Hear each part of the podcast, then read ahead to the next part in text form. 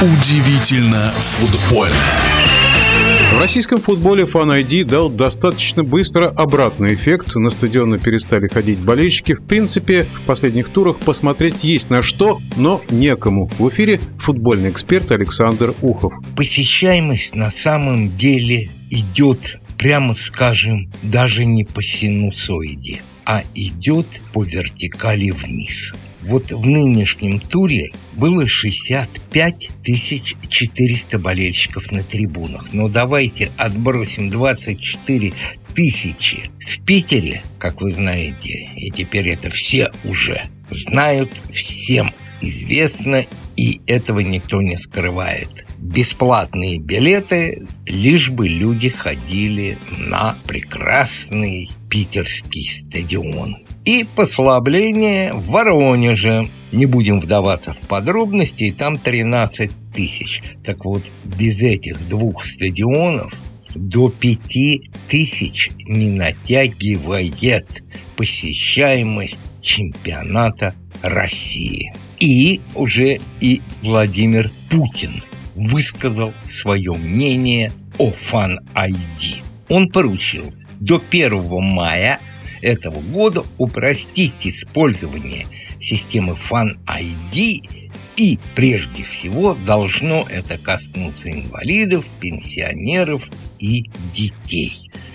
О самом 21-м туре говорить можно очень и очень много. Сосредоточусь практически только на двух параметрах этого тура – судейство. Наш руководитель РФС Дюков говорит, что судейство улучшилось. Если в прошедшем чемпионате было 2,4 ошибки в среднем за тур, то в нынешнем уже меньше двух. Значит, 21 тур ну никак не вписывается в эти параметры. Было, и это уже признано всеми, пять грубых ошибок.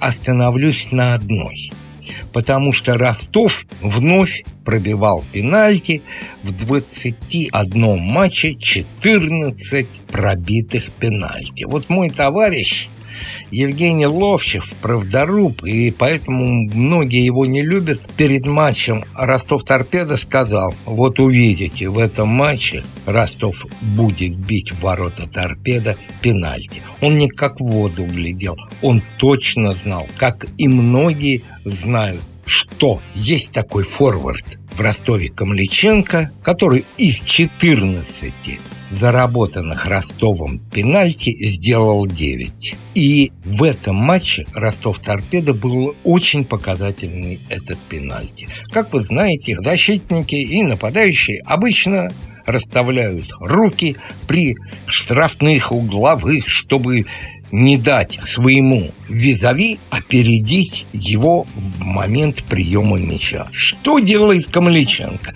Замечательно все видно на повторах этого матча телевизионной трансляции. Он прижимает руку своего соперника к себе, потом с громким криком падает, и судья, в общем-то, находится под этим, как бы это помягче сказать, гипнозом Камличенко. Да, было падение, да, рука футболиста, который играл против Камличенко, у его тела. Вар почему не видит, что именно Камличенко прижимает руку соперника? Мне сказать трудно, но если смотреть с разных камер, то иногда создается впечатление, что да, соперник его прихватывает. Но если посмотреть с других камер, то видно, что не он прихватывает, а Камличенко прижимает руку соперника к своему телу и вместе с ним падает вернее сказать, заваливает соперника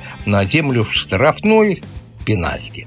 Прием эффектный и, как выясняется, эффективный. Но, тем не менее, Ростов победил заслуженно, победил, играя в меньшинстве, как и в меньшинстве победили сочинцы. В Москве московская «Динамо».